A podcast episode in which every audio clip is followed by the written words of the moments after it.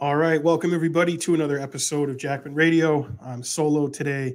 I'm your host, Eric Jackman, and I'm really excited to be joined um, by Sophia Erik. She is someone who I've connected with um, through the Bobby Kennedy campaign for president. Um, we just met uh, probably in the last, I don't know, two or three weeks, really, mm-hmm. since uh, Kennedy's launch on um, April 19th in Boston. And uh, we connected via social media both very excited about his campaign. So, Sophia, first of all, thanks for joining me today. Well, thank you, Eric, for having me. I'm excited to be talking to you again. Yeah, yeah. So, Sophia and I did an Instagram live on her Instagram channel um, a couple weeks ago, and I just, you know, I really enjoyed talking to you and kind of talking about a little bit of my background and, and what I've been up to in this podcast, and obviously RFK Jr.'s campaign for president. A lot of people have wanted him to run for a while. So I thought, you know, I want to just keep pushing forward with this and, and talking to people who are paying attention to this and also finding people who can help um, spread this message and explain why it's so you know I, I said this to bobby when i interviewed him. I said you know man this is like historic. This is a historic campaign that you're launching. So if you want to just tell the audience sophia a little bit about who you are uh, what you do and and why you do it yeah, I'd, I'd love to. So I've had quite an adventurous life so far. Um, I'm I was born in Massachusetts, and um, eventually my parents traveled with me to Europe. My father's Swiss, um, and so we basically moved to Switzerland and then on to Germany. And I spent a lot of years there, um, always commuting back and forth between Europe and the U.S. And I always knew um, that the U.S. was my home base. I needed to be there. So um, I finally, for good, I came back last year in August and uh, I already had everything set up. Like my whole companies, all my business was already set up in the US because I'd been transitioning everything over to America. Um, so I'm really, really glad to be here in these wild times that we're in. I feel like um, it's also my, my calling to be here now. And I just hit the ground running completely. Uh, I just dove straight into some networks that were engaged uh, politically, but also with citizen journalism and things like that. And I, I really believe in, you know, be the change you want to see. So um, I, am I'm, I'm less of a person to, to talk about stuff. I'm, I'm, I just I love to go into action, and then we can talk about you know improving things. But my background uh, really is is also very interesting. I always ended up in startups, so that seemed to be something where I was called to help. So uh, be that in reputation management, marketing, branding, um, sales. Uh, but I was I was more like working behind the scenes, helping companies build their their their structures, their networks, improving. Uh, and and just at one point, I'm like, okay, I'm ready. I want to start my own company. So 2009, I started off building my own social network, which was too advanced. It was too far ahead of its time. I was advised as actually by Silicon Valley people, experts, they said you hit the nail on the head with with this concept. Don't launch. You're going to be eaten up. So it was kind of like I've always been ahead of the time, and and that's been a, ch- a challenge for me. But on the other hand, I knew the time will come where things will line up. I'll be doing the right thing at the right time and be able to launch that. So I just kept on gathering experience and knowledge and educating myself and understanding how algorithms work, technology works. I mean, many of you probably know the social media dilemma, that documentary.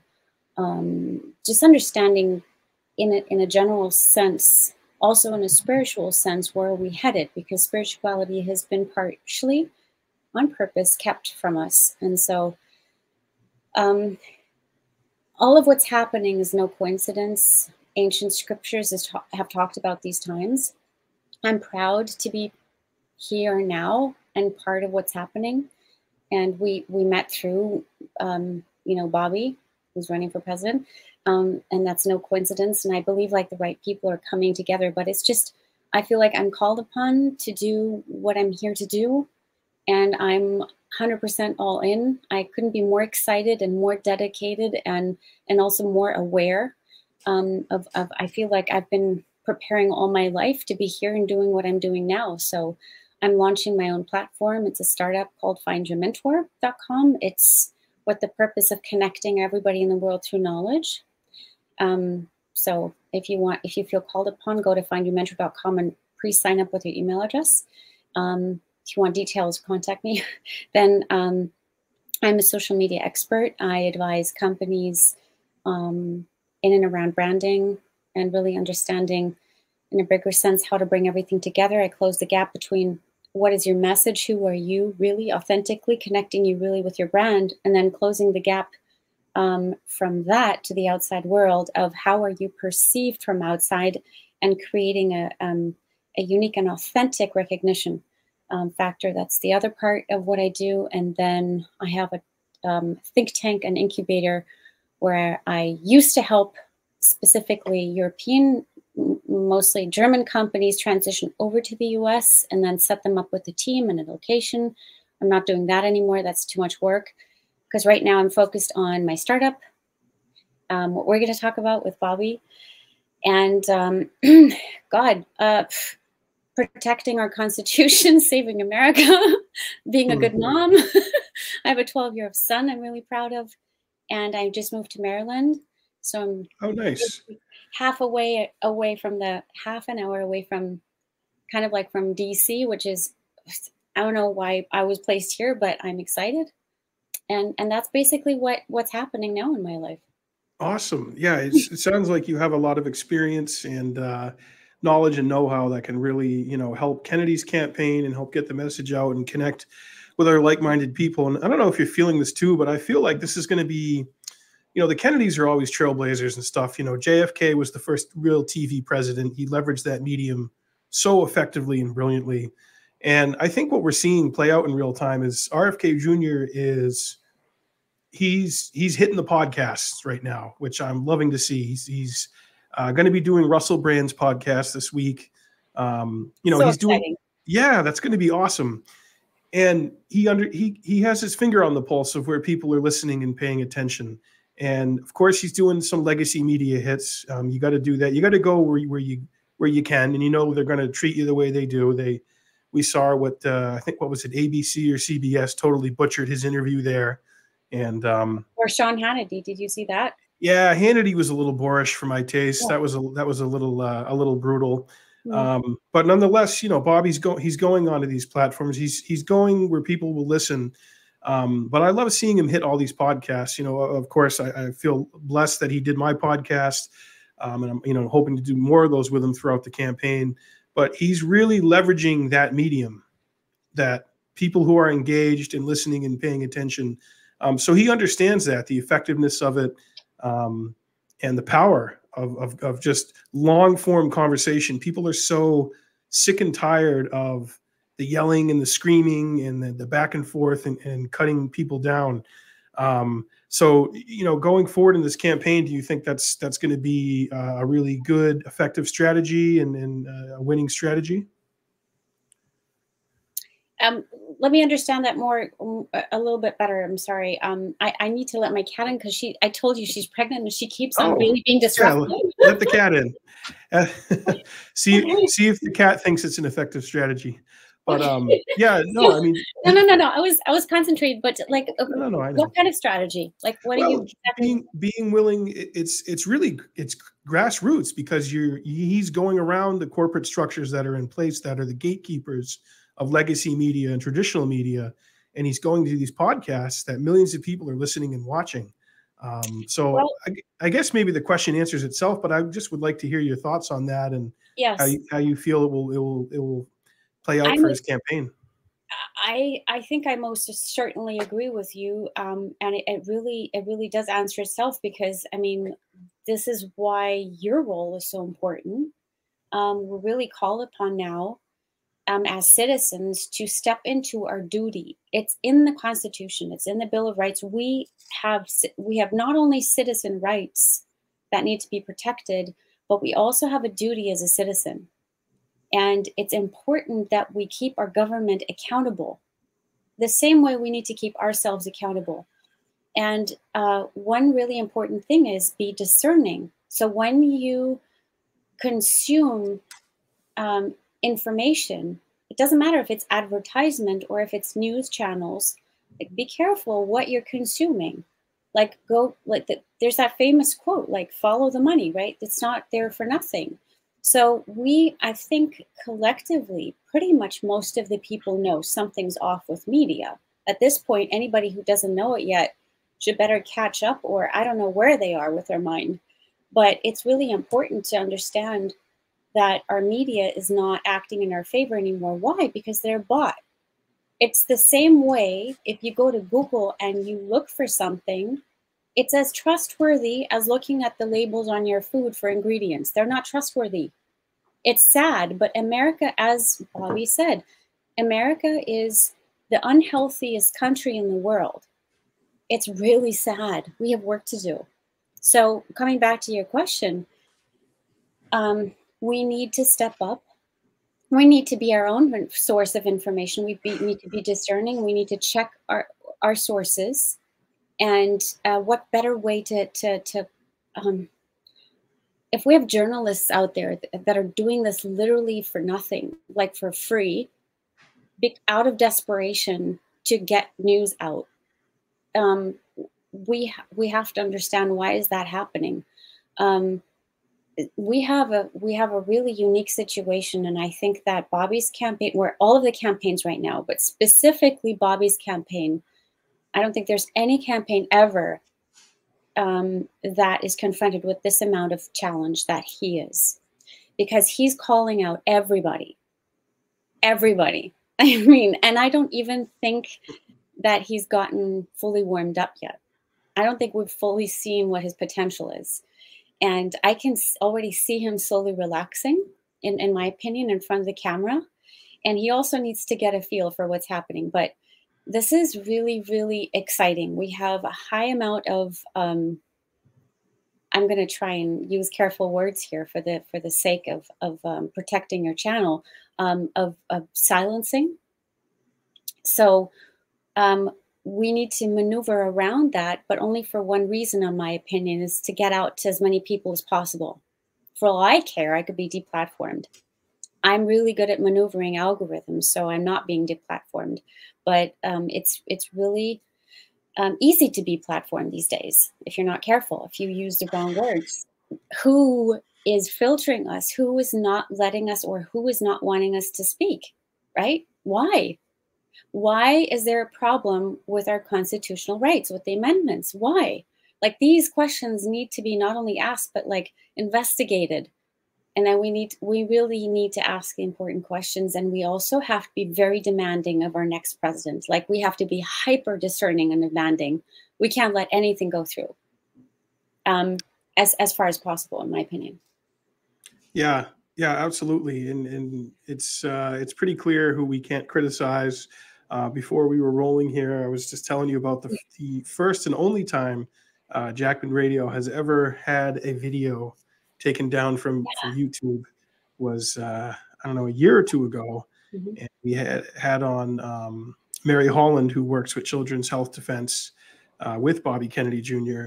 And we talked about the things you're not supposed to talk about regarding a uh, a mm-hmm. certain thing that goes mm-hmm into an arm. And uh, within a couple hours, it was a great conversation too, because we went into a lot of nuance and I got to ask her questions um, that I think a lot of people want to ask about someone who has that point of view and perspective. But a lot of the times, the process is too muddled and they're too hysterical and too emotional about it. And um, my brother and I just had like a really rational, uh, straightforward conversation with her about it. And of course everything that she talked about and said we've seen come to pass and has happened and has played out. So i am bummed we lost that interview. It was it was a really good one. And we before we could even grab the audio from it we they they nuked it. So it, it belongs to time now. Um, but you know people are finding workarounds with that with algorithms. And i got a rumble channel going now. So i'm excited about that. I, I only just got it going really not long before I interviewed uh, RFK Jr. And that mm-hmm. video on Rumble has over 6,000 views. So that, that was pretty cool to see. And I only got about 40 followers on Rumble right now, just out the gate. But getting seeing that those numbers and Rumble, you know, from what I've heard, people have had really good experiences with it. So, you know, you mentioned like grassroots and people powered media and, and journalism and investigation. And that's, I mean, that's really the only way we're going to find out the truth about things and yeah. get real knowledge out there that's not going through a corporate filter, that's not going through a war machine or pharma machine uh, information industrial complex. Because when you're watching MSNBC, you're just watching General Electric's talking points, you're watching the Pentagon's talking points, mm-hmm. um, and CNN and, and Fox, even you know to a large extent, even though they like to position themselves as the maverick and the outsider channel. I mean, you know, Murdoch has been in the game for 50, 60 years. You know, he's a he's just as much an insider as as all the all the other people are. Mm. Um, so it, it really is conversations like this, and it's it's supporting what what RFK Jr. is doing, and, and even we just saw in the last couple days. I mean, he's he's out there tweeting right now, and, and we talked about this when I sat down with him um, about it. It's basically people who are willing to accept this cold, harsh reality that the CIA was involved in killing his uncle JFK in 1963, and and here's RFK Jr. on some of the biggest platforms saying, "Yeah, I, I not only do I believe it, I just know that if you look at it and research this information." That they were involved in it, and that those entities have been involved in covering up the assassination for the, the last 60 years since it happened. And, you know, the Hannity interview last night was a little rough, but he did, to Hannity's credit, he did let uh, RFK Jr. talk a little bit about that, you know, and kind of expound expound on it a little bit. But like he said, it's hard to try to fit this into a little eight minute soundbite. You're talking, you're asking me to talk about something that, you know, thousands of hardcore, serious, strong minded researchers have dedicated their lives into looking into, and then taking that knowledge and wisdom and information and put it into books. And I, we talked about this before we were rolling. Um, these books now that are, to me, are the Rosetta Stones of the assassinations of both RFK and JFK, are getting getting their due now. They're getting talked about again, and these are sources that RFK Jr. himself cites as kind of what's got him thinking even more about him and, and learning more about what happened to his uncle and his father.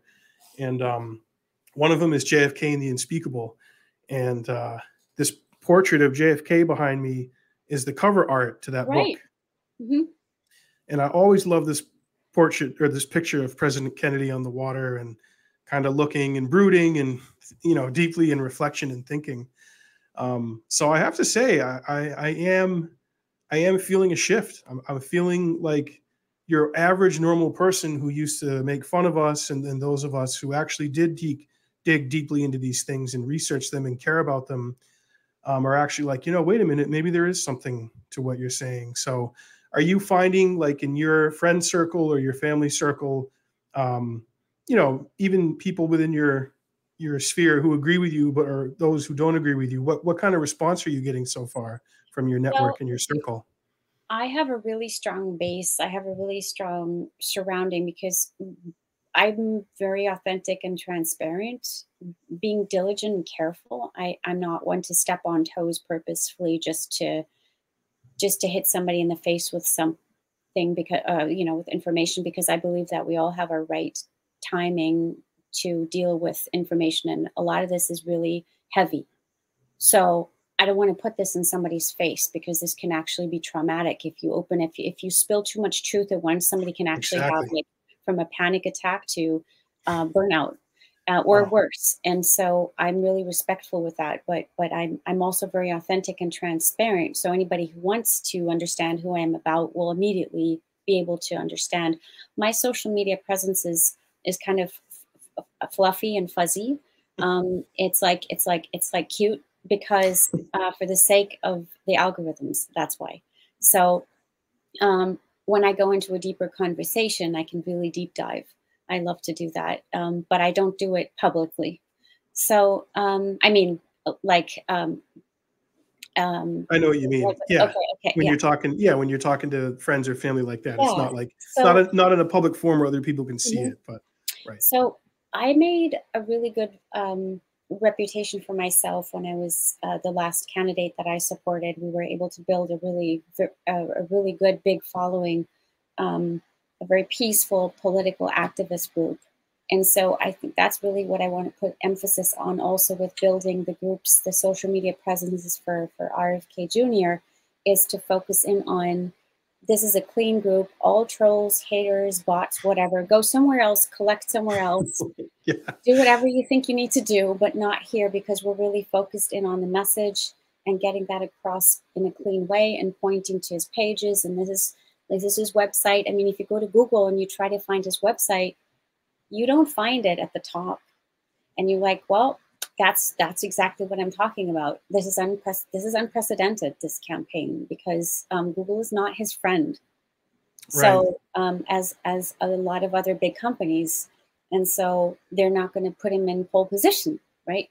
Um, so we're we're really up, up against odds, and I think it's uh, I think almost coming back to one of your last questions is we need to collect and we need to to as networks move forward we need to as a union we need to you know what's really interesting we we talk about the this whole idea this concept which you know many have called a conspiracy theory and it's turning into conspiracy facts when you investigate um, which is that there has been a nefarious plan in place for humanity and um, whatever anybody wants to believe about that or whatever, which is connected you to the World Health Organization and the, the other institutions. But when you think about when you tap into that and you look at it from a higher perspective in terms of the plan was to unify the world, let's say for the purpose of control, right? We can't, I don't think there was any other purpose for that, whatever their, whatever their intentions were. But if you flip that because every coin has two sides. What if that's exactly what's supposed to happen, but we use it for the good?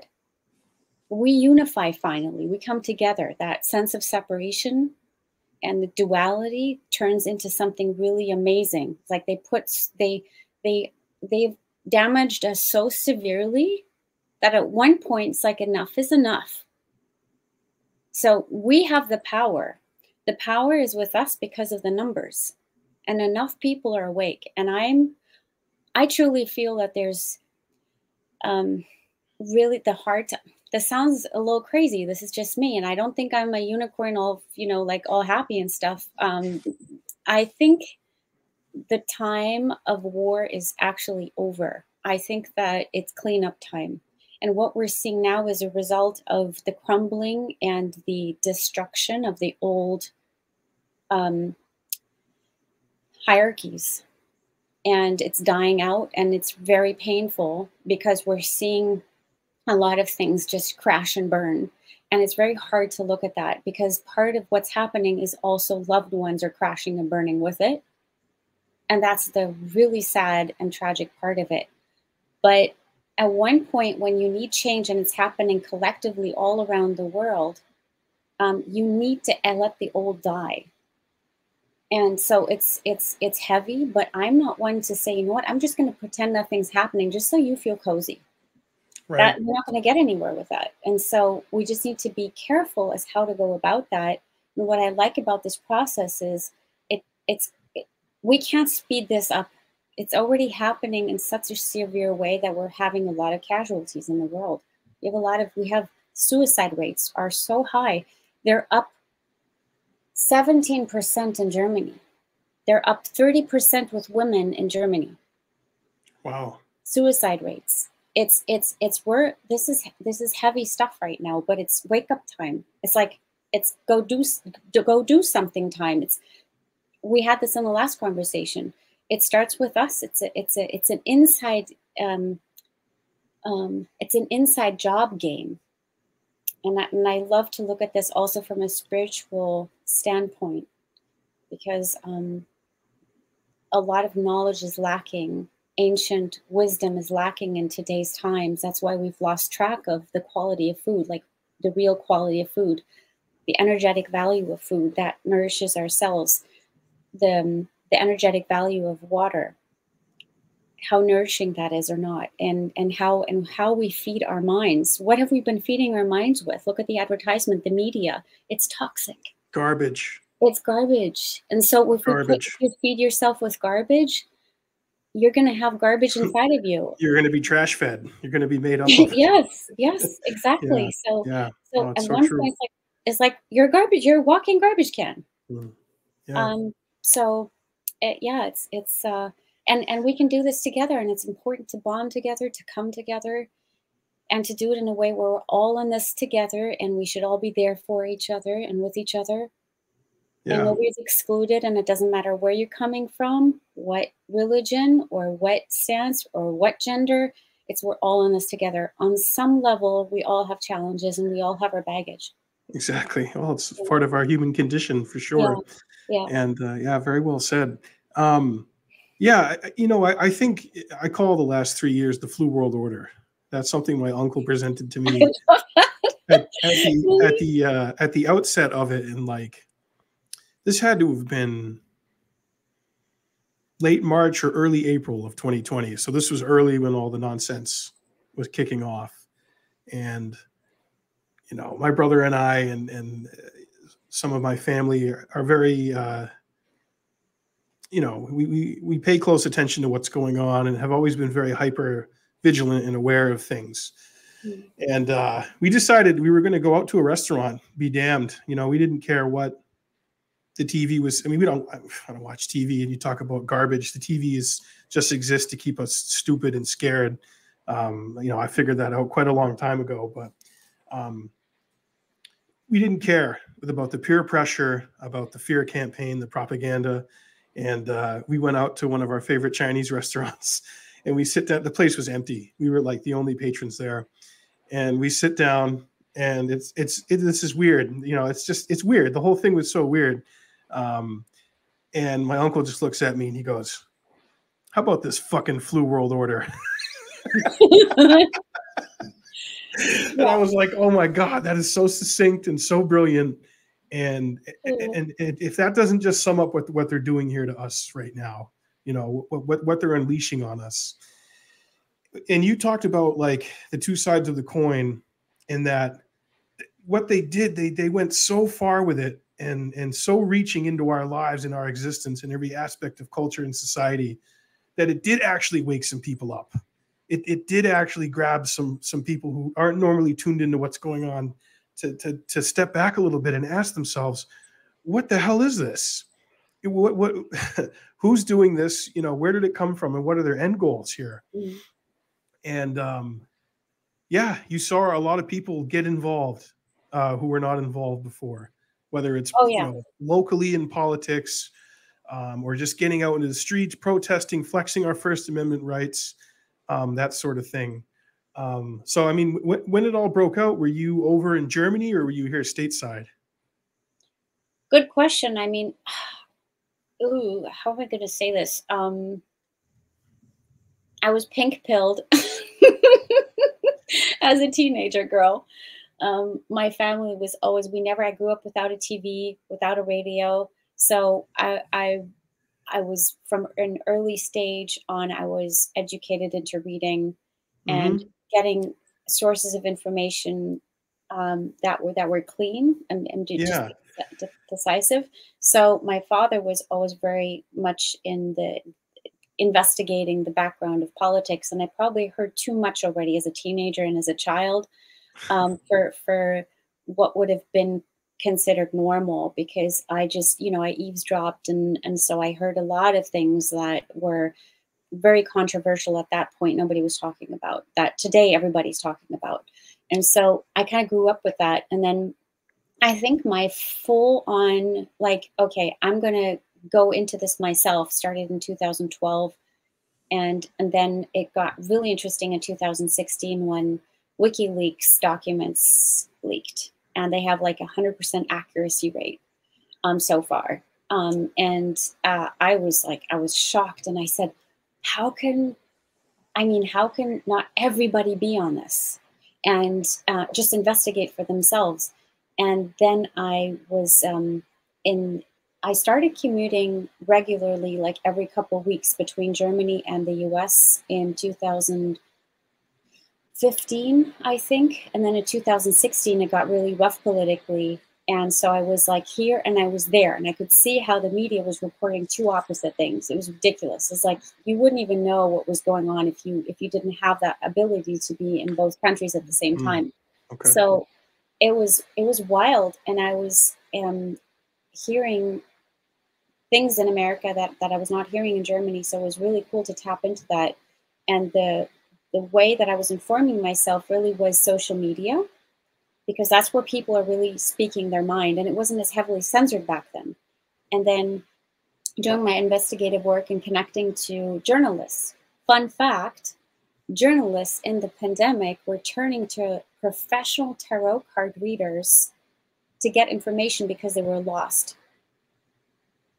Something really? journalists are not talking about. Yeah so um, yeah that's very interesting anyway i was just thinking of that so I was I was really tapping into certain um, like free journalists who who were sharing what they were investigating and and, and, and stuff, and then um, just doing my own research. And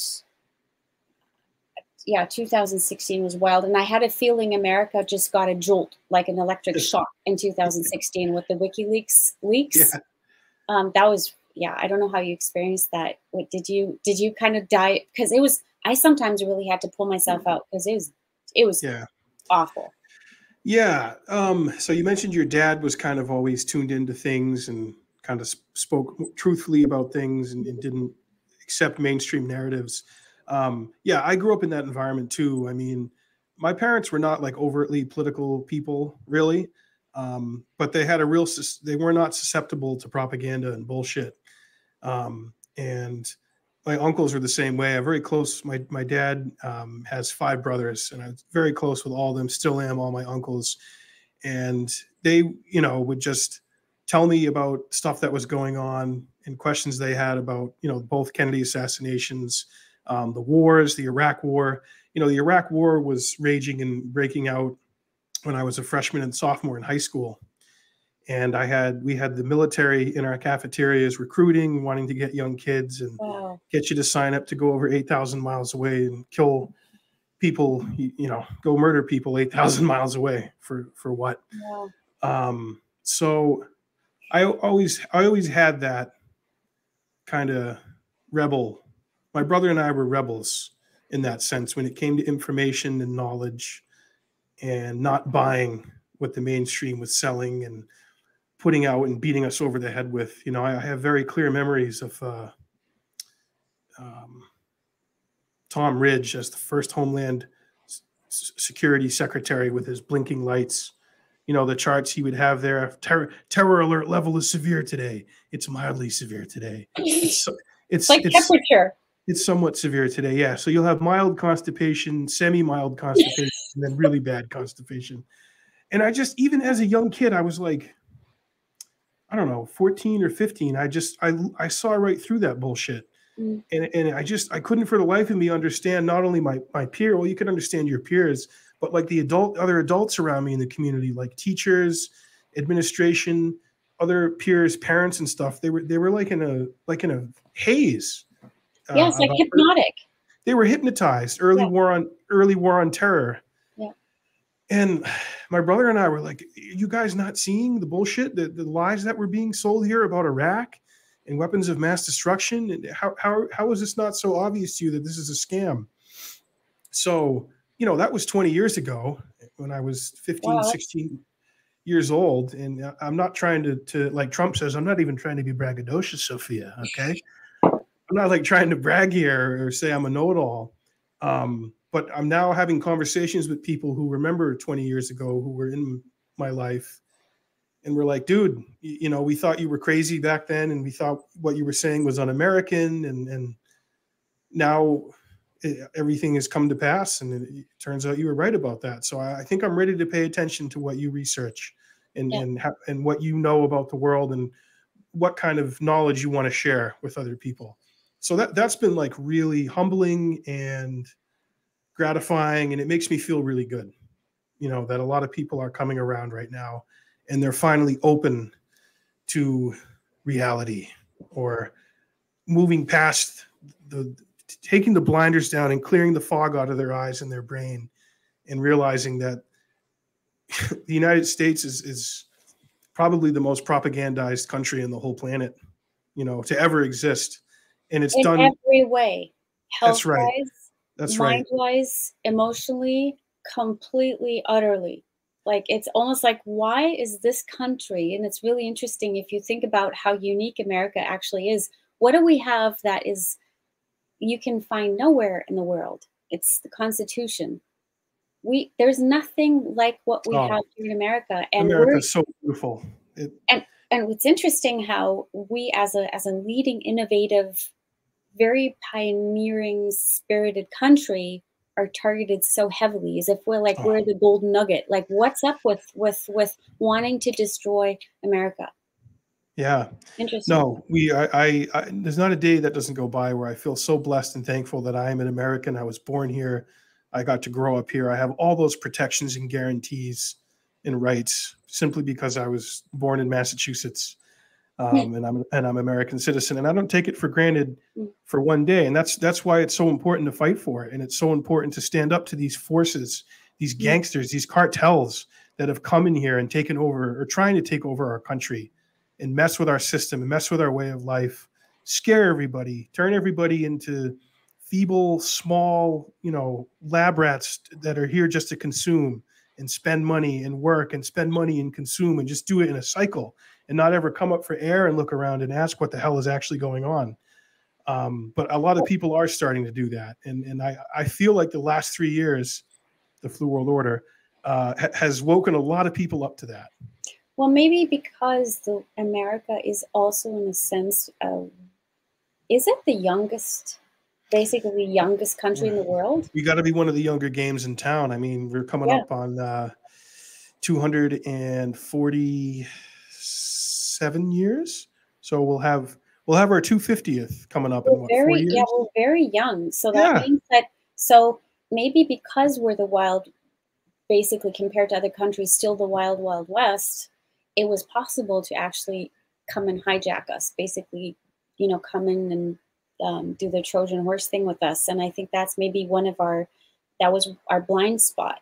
And so it's a learning curve. And i think we're going to come out better and stronger um, i wanted to mention something um, that I, I have some some notes that I wanted to share. So one of them was um, just to portray how desperate Americans are to get a better president into office. Do you know how many in the FEC? You can look this up. So I think it's fec.org. How many people have filed for to to run for president right now throughout all parties? Guess how many? I mean, I know it's pretty high every year uh, or every four years for Mhm. president. It's it's probably between three and 500. Wow, wow, that's really good. It's it's 805. Okay. Wow. So we have, interestingly enough, we have, uh, so the numbers are also interesting. We have, I think Trump is at 18 million. We have Castro. I don't know who he is. He's running in the Republican Party. He has 40 million. Then Biden has 12. And then we have an, uh, other very interesting candidates in the uh, in the Republican Party that are not very known, who have in and around. One has almost the same as Biden. So we have some really interesting contestants. But it's like my freaking neighbor could be running for president right now because he's so desperate. I mean, it's like basically over six per state now who are running. Um, it's it's it's interesting.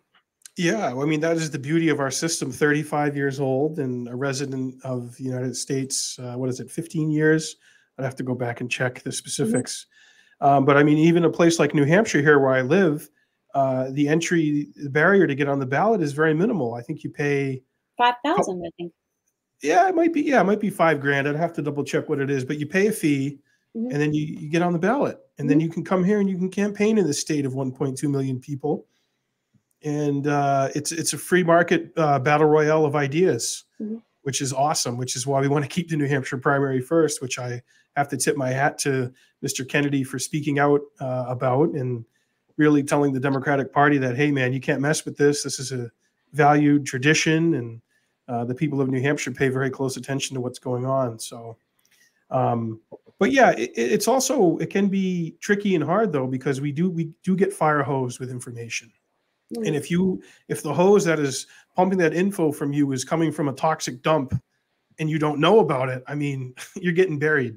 and it's going to take you a lot of work and time and energy and effort to get your head above water and realize that the information that you thought was good information and was real was actually uh, garbage and yeah. propaganda. And that's that's part of the game and the system that they have. They, are brilliant. You know, they're brilliant at it. They have it in subtle ways, and then they have it right in your face.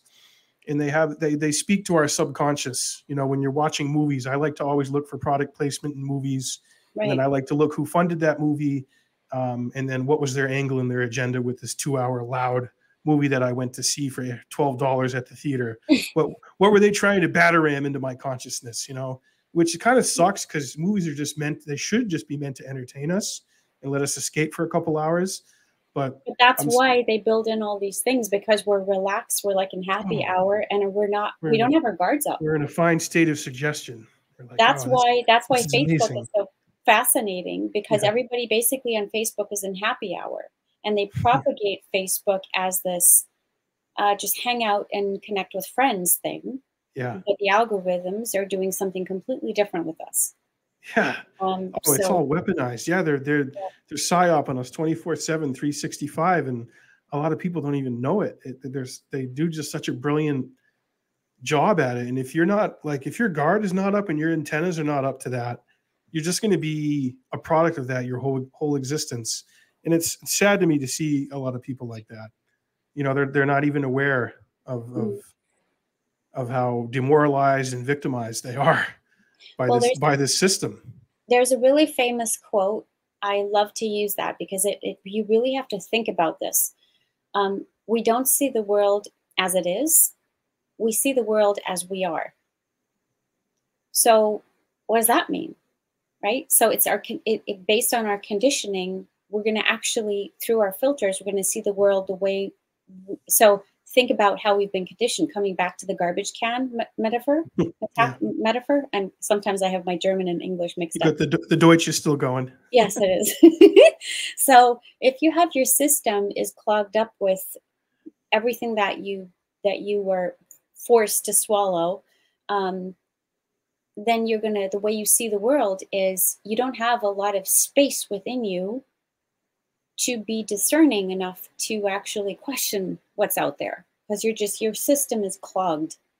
And probably yeah. your pineal gland too based on certain things that i don't want to say here because we're gonna we're gonna threaten algorithms. Oh you can um, you can code it a little bit if you think it'll trip the wire. Yeah so, so for, for example the, the waters um, so there's certain countries in the world and you can go on google you can actually find this on google which is great. So you you go and you search for the countries in the world that have fluoridated water. And so then you investigate, and it's really difficult to investigate this because it's a really intelligent setup. So what happens when um, we've been sold so many things that are supposedly healthy for us, right? and we have the country in the world that's the unhealthiest, right? So all of that are probably not lies, of course not. So you look at the countries that have fluoridated water, and then you look at the political presence and the presence of the media. And Murdoch is not just present in the US. So it's if you start connecting dots, it gets really interesting. And so um, other countries have a lot of things that are already forbidden. We have things in our food in America that you just look just take a Heinz ketchup bottle, look in the ingredients, compare one in Canada and compare one in the US. Just go over the hmm. border, buy a Canadian wow. ketchup, and look at the ingredients. It's scary. Wow. One is pumped with sugar and the other is pumped with tomatoes as yeah. the main ingredient. It's like, how did this happen? Why? Yeah. Obviously, it's it's it's so that's with everything in the US. Yeah. yeah. Well, they're insidious. They're insidious what they do, and, and when you uh, have you seen the movie They Live? John Carpenter's They Live. No. Oh, I gotta. It's it's it's actually a really good movie. I'm gonna write this down. Yeah, yeah. They Live. It's from the '80s. Um, and in that movie, it basically the thesis is that there's a, you know, a species from another frequency or another realm that's taken over the planet. You know, they're reptilians, whatever you want to call them. And people get these certain glasses that they can put on, and when you put the glasses on, you see who all the reptiles are from the other galaxy and really? you look and you look at billboards that say like you know travel, uh, book your trip now, or buy this TV. And then when you put the glasses on, it's in black and white and it says obey. You're our slave. Listen oh, to us. Do as you're told. Um, so it shows the real inversion of reality. And, and John Carpenter just does it in such a kick-ass 80s sci-fi uh, way. He, the, the, wrestler Roddy Piper is the lead in that movie, and he's just so badass in the movie. Um, so they live. I definitely uh, you'll have to watch that, Sophia, and then we can we can podcast again. And I'd love to get your review on it. But I just I, I feel a lot of times we live we live in that that world that stuff that's advertised to us that a lot of people don't even think twice about. So, you know, I go back to thinking about the military being in my school, in my high school as a kid. Um, why wasn't the Peace Corps? Why didn't the Peace Corps have a table at my high school? Why wasn't there representation for groups that were counter to war and conflict and, and killing people? I didn't see any of that. I, I plenty of uh, stuff for the military and sign up and serve your country and be proud and fight the war on terror and don't forget 9-11 and um, it's just like been on a hellish uh, nightmare loop since 9-11 happened. And i don't know. I just for well i do know why but it, it could be very it was isolating for a while to view all of that going on around me the way that i did and, and, and how i felt about it and what i felt in my heart and my mind to be true about it um, and now here we are 20 years later and there's a lot of veterans of that war who were my age a couple years older who were missing limbs, who have PTSD, uh, 22 soldiers a day who commit suicide. They're addicted to drugs. Their families and lives are broken. And uh, all of that could have been avoided if we just had some people tell the truth. If we it's had some, if we had some people stand up, if we had um, people take take a take a stand and say unpopular things when it needed to be said. Exactly. So that that's why I'm doing what I'm doing right now, and I use the platform that I have to do it. And why I want to promote people like you and connect with voices who are not afraid to say things and, and not afraid to go there and challenge the system. So I mean, we're really we're really seeing RFK Jr. like he's the tip of the spear in this right now, and, and it's it's been it's been kind of like insane in a good way and mind-boggling just in this last week to see the stuff that he's he's saying on these big platforms like incredibly courageous call, right? calling them out putting them putting them on blast for everyone to see. He was asked, he said, Are you afraid of that what's what happened to you is gonna like what happened to your uncle and your father is gonna happen to you? And he said he's aware of it, but he said, you know what's much worse for me than losing my life is losing my freedom. And so we need to put this into perspective. And if there's nobody that's going to show up for us, literally nobody, it's us. We need to show up for us. And that's how you, that's basically how you should handle life in my perspective. You need to love yourself first. You need to show up for yourself first. It's like the oxygen mask in the plane. You really need to understand who am I? What is it that makes me happy? And go after that and really be understanding of I have this amazing body. It's a miracle the way our bodies work and our, our immune system is actually a real thing. It's not a conspiracy theory. yeah, yeah. Immune, immune systems are, they're very real, Sophia. a strong immune system with Diet Coke is what saved me. It's what saved me. Um, yeah. pl- plenty of aspartame, lots of aspartame. Um, it's yeah. so true. It's so true. And, uh, you know, um, it's, it's, it's not hard to just speak the truth. It's really not hard if you've done your due diligence and done your homework, um, you know, you can speak honestly about things. And when people are ready to listen or are ready to check it out, they will. And I think I think people are ready because the suffering is has come to a point where enough is enough, and that's my feeling. I I wanted I found something a couple days ago, and the source disappeared, uh, basically overnight, and I've been looking for it since. And I'm trying to, I'm going to try and code this because I think it's it's important to code this. But you might be able to, or you might know more about this than I do. It's the um. So D, what do I see?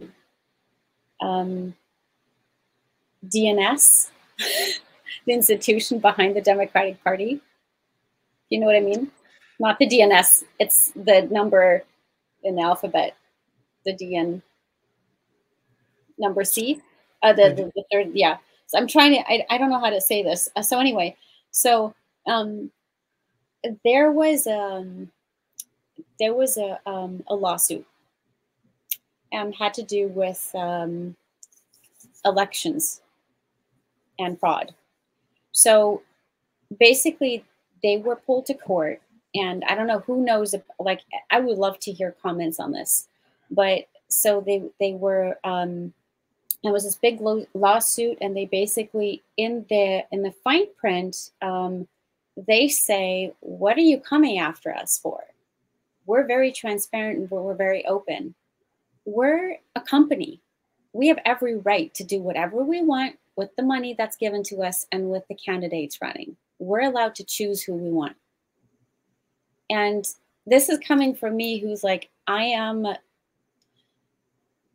full in with with Bobby.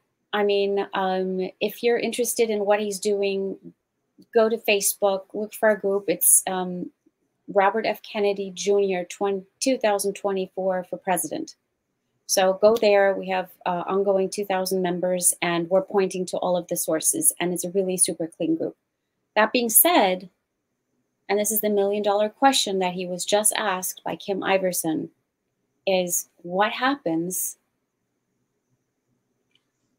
when what we saw happen to Bernie Sanders happens to you?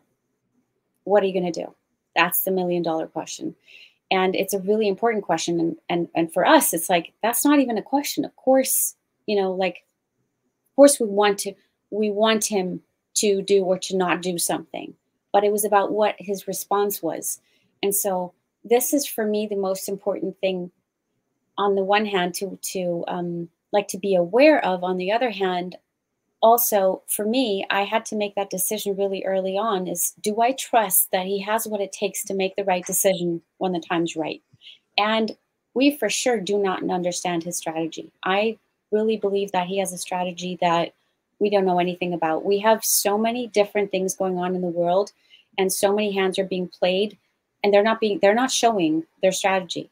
And i think that with with uh, with bobby there is also strategy in place that we know nothing about and there's probably connections in the background between the parties because we're we've been played by both parties.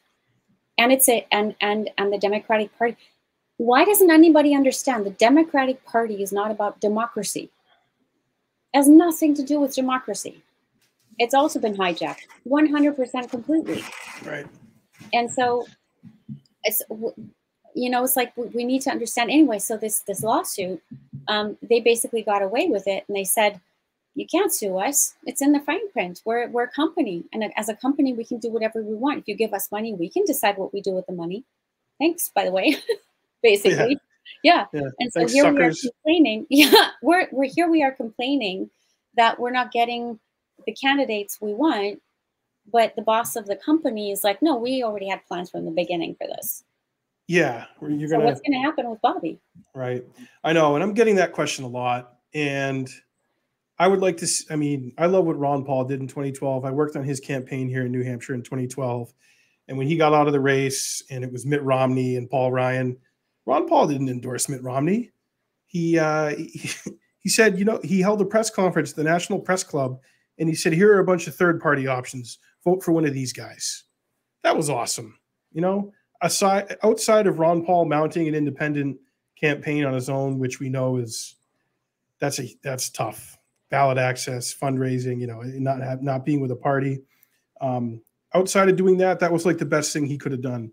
He, he elevated the other voices who were in the race, who were getting the shaft, and said, "Take a look at these guys." Um, it was, uh, you know, Jill Stein, Gary Johnson, um, Chuck Baldwin, I think, or may may have been in that time, but it was like three or four other lesser known party candidates who all had great ideas. Mm. I mean, I, I, ended up voting for Gary, well, Gary Johnson in 2012 as a libertarian nominee. Um, but I, I knew Gary and I had worked on his campaign mm. early in 2012 um, before he dropped out. And then I joined Ron Paul's campaign. Um, but yeah, I don't know. You know, um, I, I I'm glad to see Dennis Kucinich is playing a very big role mm-hmm. in uh, Bobby's campaign because I've known Dennis for years. and I've only known him to be a man of integrity and a man of courage, um, and to be an honorable man who has spoken inconvenient truths. So I'm glad I'm glad to see that you know he's going to be helping steer the ship of that campaign, and he knows our political system. He knows how rotten the Democratic Party is. He's he's operated within it for his whole career. You know, starting as mayor, well, starting with the Cleveland City Council, and then becoming the youngest uh, mayor of a major city of Cleveland when he was, I don't even know if he was 30 yet, maybe barely 30 years old. Um, and then obviously his uh, six terms. I think he was in Congress for six terms. So Bobby, he's got some good people around him, and we know he's got good sense and he's sharp. But of course, he knows he knows the the, the game and how rotten and corrupt. Playing it for, I mean, he was born into it. He was. That's that's the point I'm trying to make to people is Mhm. that this is why he is a unique figure because he is from the inside. But and this is what people loved about Trump. Trump has always had a ticket to the party. He was born with a ticket to the party, just like RFK Jr. was. But Trump said said things that was just so off the beaten path and so outrageous, but were so but were so true in 2016 when he ran ran as the outsider and was up on that debate stage with Lock Caesar. her up. Yeah, we should we should Sophia, we should lock her up. I get in there, we're gonna lock her up, okay? And then it didn't happen. And people are like, Trump, what happened? He's like, Oh, that was something we said during the campaign. It was fun, but we're not gonna do it, okay? Let's be nice to Hillary, okay? She's endured a lot. Um, Yeah, poor woman. but Bobby is doing that. He's he from the inside view he's had. He's just, I mean, j- just the story he told me about coming home the day his uncle was killed and seeing his father walking the grounds of Hickory Hill um, with you know one of the top guys at the CIA, if not the CIA director, you know, asking him, "Hey, did one of your guys do this?" You know, just hearing that anecdote come from him. There, there's no other figure in national American national politics who has Mm. that insight, who has that experience, who has that historical connection to our country. You know, the Kennedys are interwoven into the fabric of America's history, for better or for worse. They're the closest we can we, we can come to to what we don't have royalty in America, but what you could call oh. royalty. Oh, they're American political royalty, 100%. I have, yeah, I have no, pro- I mean, that's the reality of them. And he knows that, you know, he, he knows the great privilege he, and the access he was born into. So that that's why I'm just so excited about it because he's he doesn't give a shit. I mean, ab- about all that. You know, it's great. He's lived that life. He's done that. He just wants to tell the truth now. yeah, so- he's definitely not in it for for the um He has all the money. He has Yeah. all the privilege, all the access. He's been all over the world. He knows people all over the world. He's he's a guy who's done it all. yeah, he basically everywhere he goes, I think he pretty much walks into open doors. Oh yeah, I mean Yeah. he's yeah. You're you're born a Kennedy. I mean you have every advantage, um, but you also got to look at what he's done with the last forty years of his life. Mhm. You know what he's used his power and his influence and his affluence for. My favorite what's what's your favorite quote of Kennedy right now? Can you think of anything off the bat?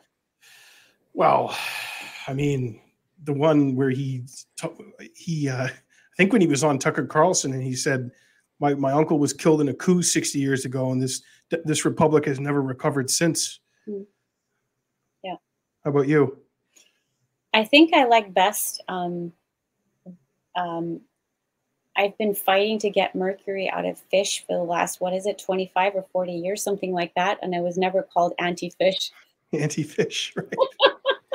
I It's know. hilarious. Like it puts it puts it into perspective of Oh, of his so called bad reputation with being an anti thing. yeah. I, I wanted to ask you that, Sophia. What, what, how do you respond to people? Because I'm dealing with it now a lot, and I'm I'm prepared for it. But I, I'm interested to hear another person who's well read on this and, and pretty plugged in. Like when they just come right at you with, "Oh, isn't he anti-V?" You know, what, what do you do with that? Um, well, I'm surrounded by people flocking now toward our, you know, toward this this this Bobby campaign who are already open to this, so that more and more people Right. are just informed. But I mean, I've had a lot of conversations throughout the past three years, obviously, as we all have. Um, one of my friends um, in Germany said, "Well, I really want to ask you, Sophia." Um, my job wants to force me to get this thing here. What would Mm. you do? And I said, honestly, like my full opinion, and I was living in the fourth on the fourth floor, and I said, I'd rather jump out this window hmm. than get it. And she's like, really funny. Why? And I said, because I know what will happen. If I get this, I don't know what will happen. Wow. And so I said, just to put things into perspective. Next week we met again, and she said, "Well, I got it," and I'm like, "Okay." All right. So, and then she got another one, and, and then she got the B, and um, she's basically sick every month. Uh. It's really sad. So, I mean, if people want to investigate, it's all out there. You can't hide from it anymore. So I think that people yeah. that don't want to look into this, people, it's interesting. I experienced people going to get it. They were not very open to invest uh, to to to opinions of others. They would either get it or they wouldn't. Even this woman, she asked my opinion, but she did what she she wanted anyway. So it was either yes or no. And the people also who are now um, wanting to inform themselves, they're if they're in resistance, I don't think I can inspire them to go look at it because it's all out there. You can't hide from this.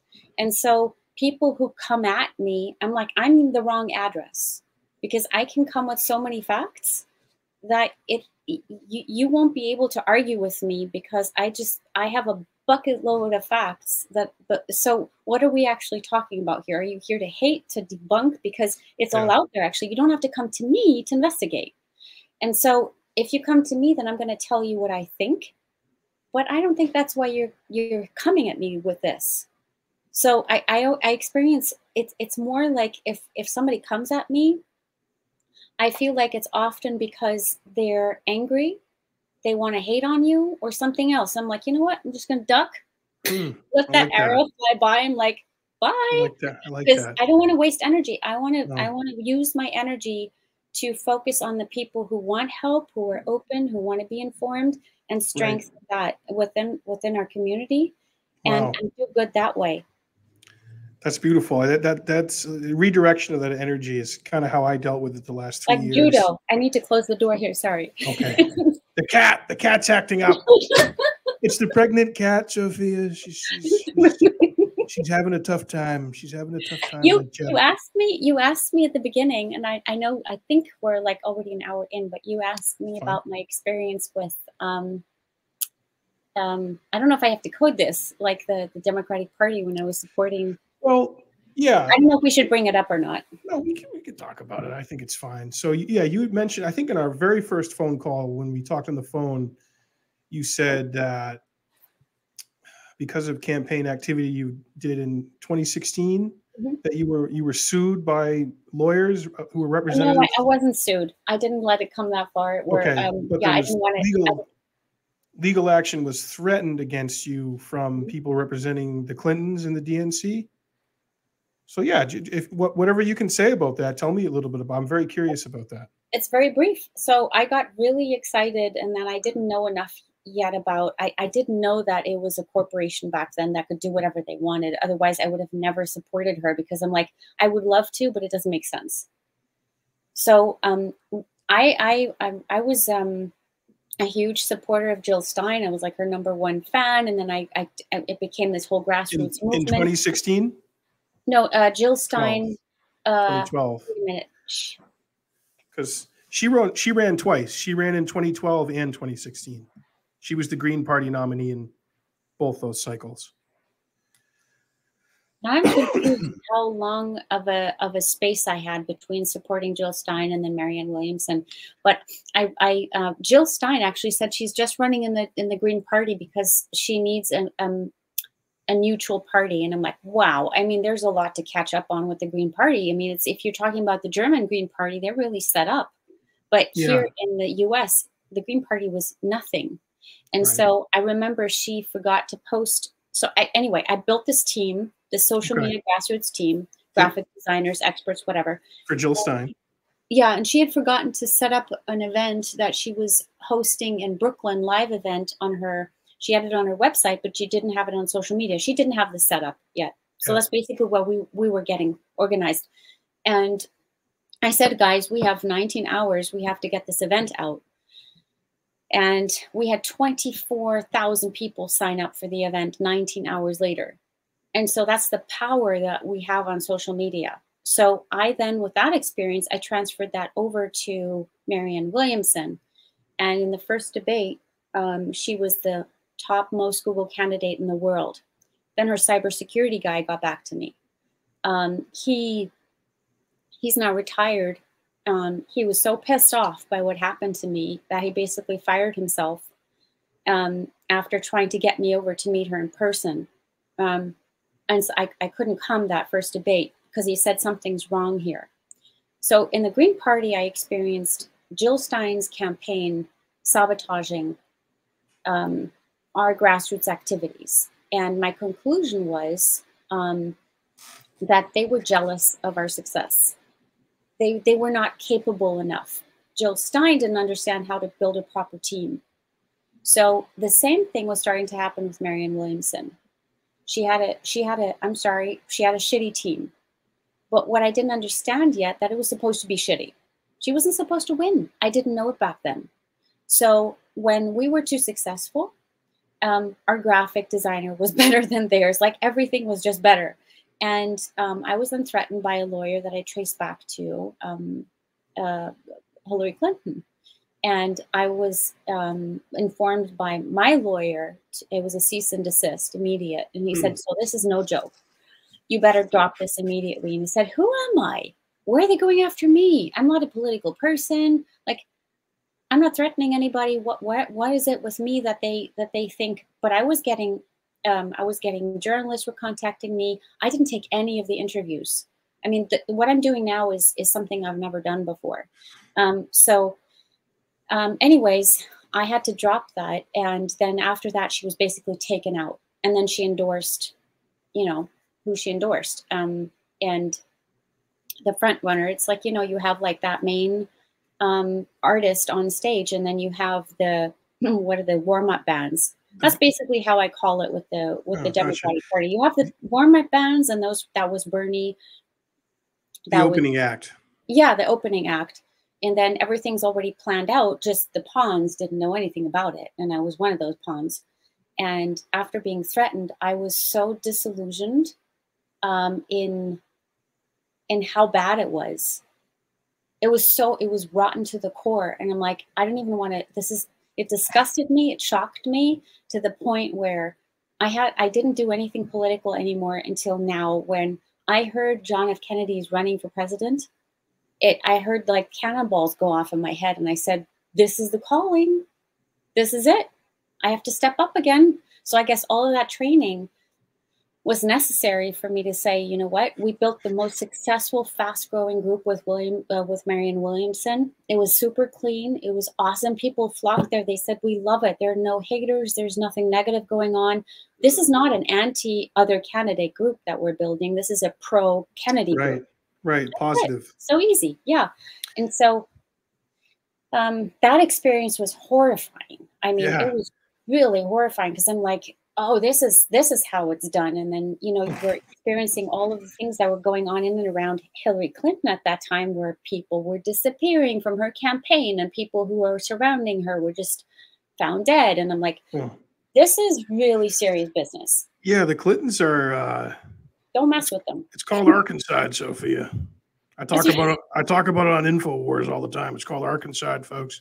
You can Google this. There's a trail of bodies that's longer than the Titanic behind the Clintons. I, got, I got the documents. No, if you yeah, if you're willing to look at that, and we could do a whole episode on that.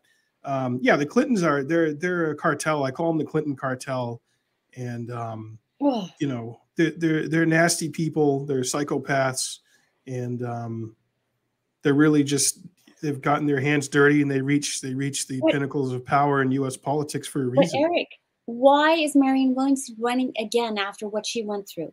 Why? She must that's, be so much more intelligent. I don't get it. Que- that's a good question. I, I don't know. I mean, uh, you know, she's uh, she's saying things that need to be said that other people aren't saying. Mm. Um, but I, I really I think she's I don't know. She's hovering at nine or ten percent right now. Bobby's going into the 20s mm-hmm. um, I would I would just I'd like to just see Bobby in the running. You know, obviously I want debates and I want to see them all up there debating, but we know Biden company aren't going to. The mafia, the DNC mafia, is not going to allow that. Um, what what what would you, may I ask you, if you were to decide right now who to vote for, and I don't know if you want to say that, but who would it be right now? With, with the people who were running? Mhm. Oh yeah, Who you know RFK. Yeah, Yeah. Bobby. Yeah, no, no question about it. I mean, what would be your Right. second choice? well, right now in the running, people who are declared candidates and actually running, I'm I'm fine with Bobby or Trump being president in 2024. Yeah. You know, because as my friend Ryan says, we're so far in our own end zone with how bad shit shit has. If something happens to Bobby, it's, it's Yeah.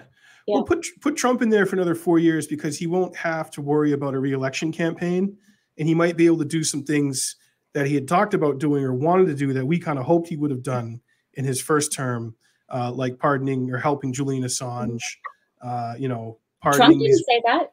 these whistleblowers. Tr- Trump is not willing to do that. Right. I know. No, I'm saying things we hoped he would have done. Oh, oh, yeah, because yeah, he, yeah. he yeah. spoke so fa- he, he spoke so favorably of WikiLeaks when it helped him in 2016. And I remind hardcore MAGA people, I'm like, guys, Trump would not be in the White House if it wasn't for Julian Assange and WikiLeaks and what they exposed. I mean, I remember seeing Trump at rallies holding up papers. I love Willie Leaks. He called it like Willie Leaks. I love Willie Leaks. These guys are they're incredible, Sophie. I love the Willie Leaks. Wow. I love them. Okay. The Willie, the Willie leaks. It sounds like something coming out of Bill Clinton's desk, quite frankly. But I love them. Okay. I love, I love the Willie leaks. Um, yeah, but I mean, you know, Trump is, uh, he's very much in the game, and he's a gangster, and you know, he's he's he's been on, been in the game for a while, but he just he is different in that he said and, and did did things that are were just so outside of of uh, what we were so used to and accustomed to, and I loved uh, him meeting with Rocket Man in North Korea. I thought that was a high point of his presidency. Um, the first sitting U.S. president to go meet with a North Korean leader, and I know there's you know tens of millions of people on the Korean Peninsula who appreciated that meeting too. So that that's the kind that's the stuff I love about Trump. Like I'm not in, I'm not in love with the people he had around him. I'm not in love with um, you know becoming Pfizer's biggest salesman. You know, there, there, we can. You're not going to agree Well, with Well, the question someone. is how and in what way did he know everything? Did he have all the facts, or was he to? That that's it, Sophia. That that goes back to the people you put around you and that that are going to be advising you on things. You got to have good people, and, and this is why I prefer Bobby over Trump right now, because that dude understands how our agencies work, how to staff them, the bureaucracy. He's been involved in litigation with them. He knows the ins and outs of them, and he knows people in all these industries. And, and he knows people who have knowledge, who have more knowledge than he does. That's the mark of a good leader you're intelligent, but you can recognize people who have more wisdom and intelligence in the field that you don't, but you also know that they're going to do the right thing. So that's that's what I get from Bobby. That's what that's how I see him staffing the government um, and putting the right people in places, not putting a former Monsanto CEO or leader in charge of agriculture, not doing that, not putting a Federal Reserve bankster in charge of overseeing Wall Street or you know any kind of regulatory position And for he's not ego driven. He has a natural authority. He's not. He doesn't have to be upfront first. I don't even think he he he he doesn't have that need, which makes him so. He's not needy for that position in any way or, or form, and that makes it so. It, it's so he's it's relaxed to watch him, and it's so important for the people to just listen. Don't listen to anybody else. If you want to know anything about Robert F. Kennedy Jr., listen to him just listen to him speak and then you'll know everything you need to know don't even read or listen to anybody who's talking about what he's saying it's going to be filtered Yeah, of course. Yeah, and then that Yeah. that was, you know, part part of when I chatted with him. I just I wanted him to just. I asked him a couple of questions, and then you tell me what your thoughts on this. I want to hear it Mhm. directly from the source, and that's the beauty of the podcasts and long form conversation. And I, I see him already taking full advantage of that, and I think he's he's it's just going to keep growing. I mean, I've watched his Twitter back in early March. Um, he retweeted, or he tweeted me. He tweeted an interview I did on OAN and tagged me in it that was like a surreal moment. I was like, "Whoa, this is awesome!" And he had like seven or eight hundred thousand followers on Twitter at that time. Now he's up to almost one point two million followers on Twitter. Yep. i saw So if he's allowed to continue to grow and and not be censored, Mm. it's just it's just going to keep growing, and more and more people are going to get hip to it. And you're going to hear, oh, I don't agree with him on this and that, but I appreciate his honesty. I appreciate his willingness to talk to other people or to go to audiences that aren't normally what you would call liberal or progressive or democratic. Mm-hmm. And that's another thing I like him. He's not denigrating people who mm-hmm. who might not agree with most of what he says, but might agree mm-hmm. on a couple of really big things like censorship, like medical autonomy, like foreign policy. And that's what I've always been about. I've always been about where can we connect on like really big issues that have a real impact on our not only our life here in America, but millions of people's lives around the world. So I think we're seeing him starting to connect with a lot of people on that. And if he's if he can keep at it and keep growing, I think it's going to be an unstop. It's going to become unstoppable. Mm. So, but we'll yeah. we'll see what happens, Sophia. We'll see what happens. Okay, as Trump says. We will. Um, so but yeah, we can also do what we can, like you are, like I am, and inspire maybe more people to really do what they can. Everybody can do their little part that's, in something. That's the beauty of it, of a, of a free society, of mm. somewhat of a free society we still have here in America. We are mm-hmm. still a free place. I can go out in the street and hold a sign that says mm-hmm. Joe Biden is a corpse or Joe Biden's a zombie. Vote for Kennedy. I can go do that. Nothing's going to happen to me. Security services are not going to come. The Stasi's not going to come beat me off the head and throw me in a paddy wagon and lock me up somewhere. Um, I went through COVID in Germany. That was no joke.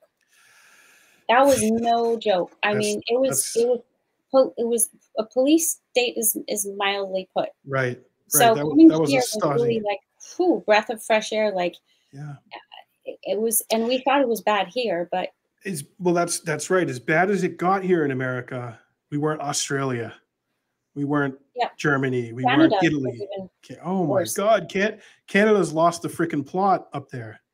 Yeah. And that's that's uh, oh my god you know what? My my so my aunt and uncle live in kingston. Um, ontario? yeah. Um my uncle is retired um great professor um, worked in the University um, of uh, Queensbury, I think, um, for architecture and something, whatever. So retired, happy, they have money, they're comfortable. And then I'm having this call with my mom and, and my aunt, and she's like, We have a problem. And I said, Oh, what is it? And she said, What's a health problem? I said, What's wrong? She's like, No, we're still healthy, but you know, our doctor's retiring. I said, Well, I'm sorry. you're probably going to have to go look for a new one. And she said, no, there are no more doctors. Hmm. I'm like, what? No, there's no more doctors.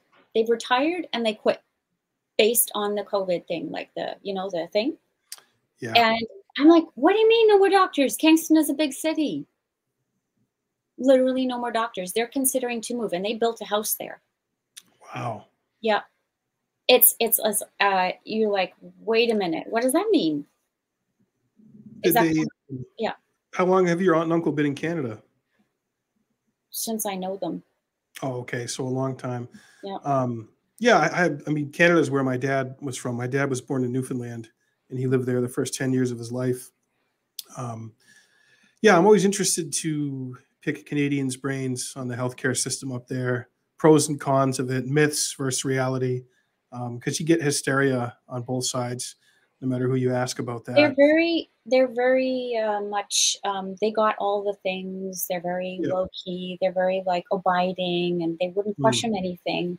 And okay. so, you know, there, there's no, there's no drama. There's no unnecessary drama there or anything. But now they're kind of in drama mode because they're like, what do you like? No more doctors. Uh, we don't know what to do. Like, who will be there yeah. for us?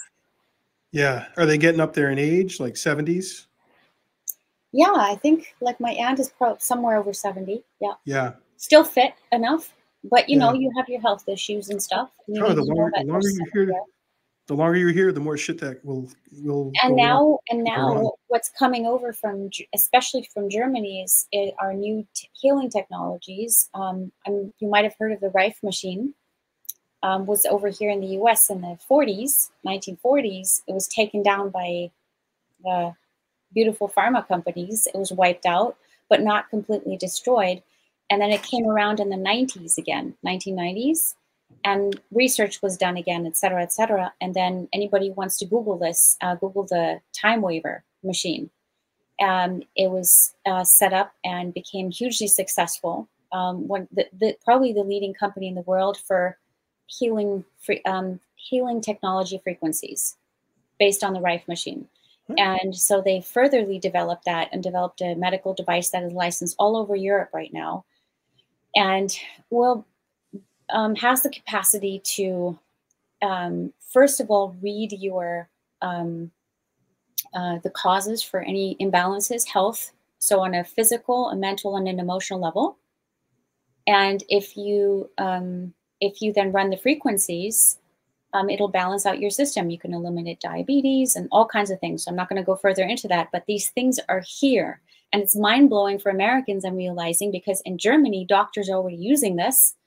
And so a lot of people only book a doctor who does bioresonance analysis, um, hmm. um, who have uh, technology or analysis. But here in the US, it's still kind of uncommon. So you can find it on Google, you can find doctors, but it's more kind of like a, an alternative thing. But now it's slowly going mainstream. And so this is like totally out of the box again.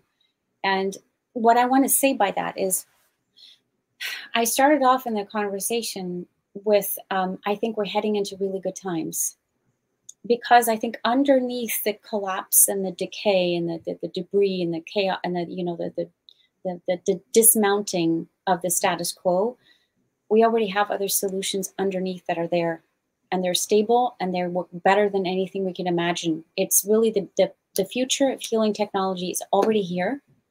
And so anybody like who who is listening to this and feels disillusioned or depressed or sad or like angry, whatever, we're not going backward. We're going forward and it's a mess and it's chaotic, but that's the status quo you have to transition in through to get to better times. It's the same way you move from one house to the other. You're going to have a mess like me right now. You have mess, you have boxes, um, you have everybody pregnant, going crazy. Pregnant cats. You got pregnant, pregnant cats. cats. Right. But it's necessary. Otherwise, you can't transition. Right. So we're just in transition mode right now. And it's all good we just need to do whatever we can and take it slow. And if things get too crazy, unplug, go out, uh, go out into the woods, hang yeah. all your worries on the trees. Nature is yeah. fantastic. It's uh, fantastic. It's healing. Um, like just going on a hike or going into the woods, just take a breather. Like it's not worth it to go crazy over this shit because it's flying no matter what.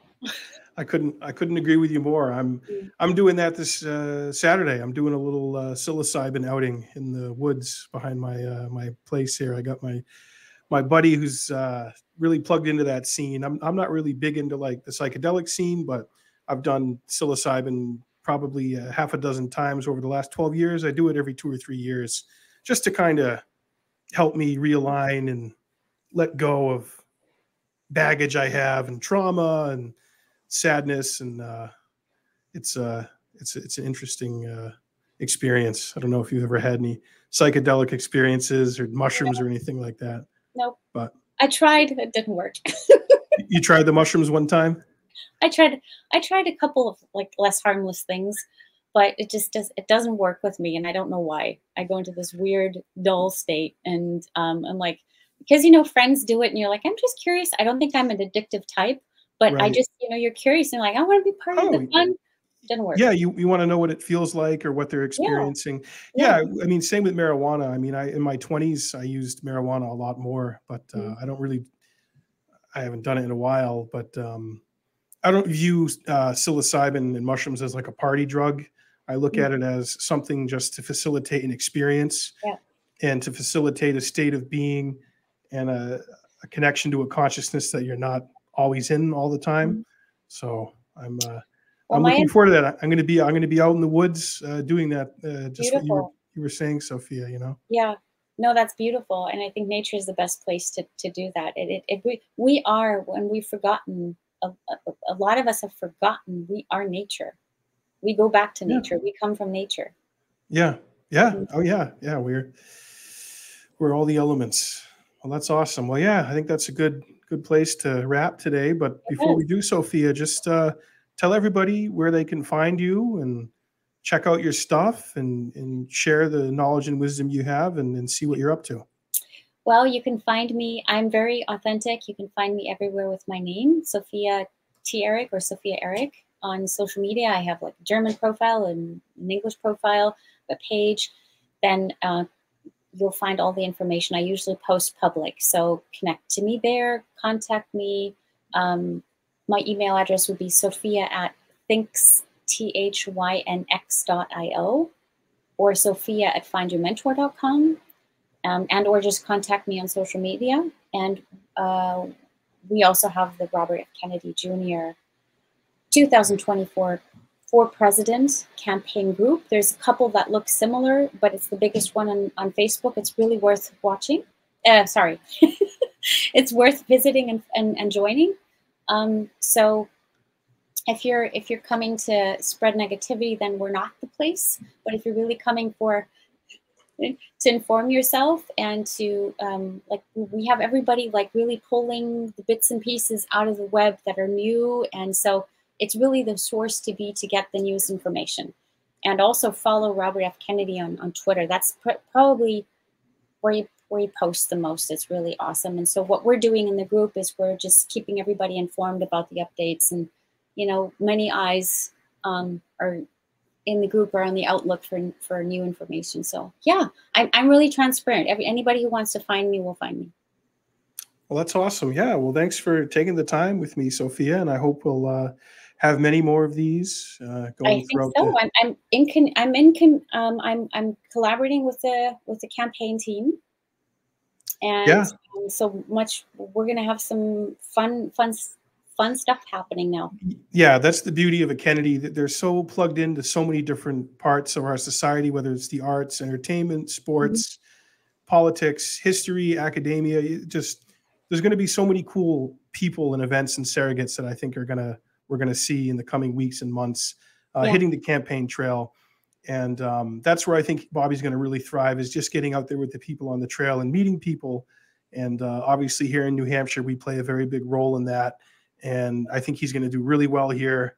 And um, you know, maybe we can get you up here, Sophia, for an event or something when he's coming through, or something like that. But uh, and and I get down to your neck of the woods too. My sister lives outside of DC, so I get down there a few times during the year. But well, uh, please, uh, anytime you come down, like let's meet up. That would be fun. Yeah, I might. I might this summer. I might be coming down, so definitely I'll I'll keep you in the loop there. But uh, yeah, well, thank you for your time, Sophia. I appreciate it, and it's, it's been great talking to you. And um, thank you. Yeah, to the audience, I always, as always, appreciate you listening or watching here on YouTube. And the best way to support this channel is to go to patreon.com/slash jackmanradio and become a patron. Five dollars, ten dollars a month. Um, you know, the more we get uh, on board I'm to help. a supporter too. Yes, and I wanted to thank you for that, Sophia. Sophia graciously became a patron. Um, and if you just go and look at the RFK Jr. interview, my brother and I were able to do the production quality of that, the lighting, the sound, the, just everything about it. That was not a cheap thing to do. We didn't cheap out on it. And uh, you know that's that's the reality of putting on good productions. They cost money, and we want to be able to put the best possible product to the people. So let's go defund the trash cans.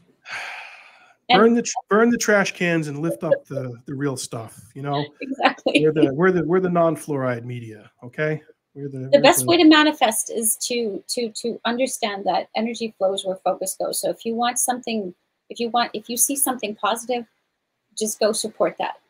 Absolutely, and and I, I and I appreciate your support, Sophia. So, folks listening, Patreon.com/slash Jackman Radio. And uh, like this video, subscribe to the channel. I'm on Twitter, Instagram, uh, Spotify, iTunes, Podbean. We're on all those podcatchers. And we will see you again for another episode of Jackman Radio.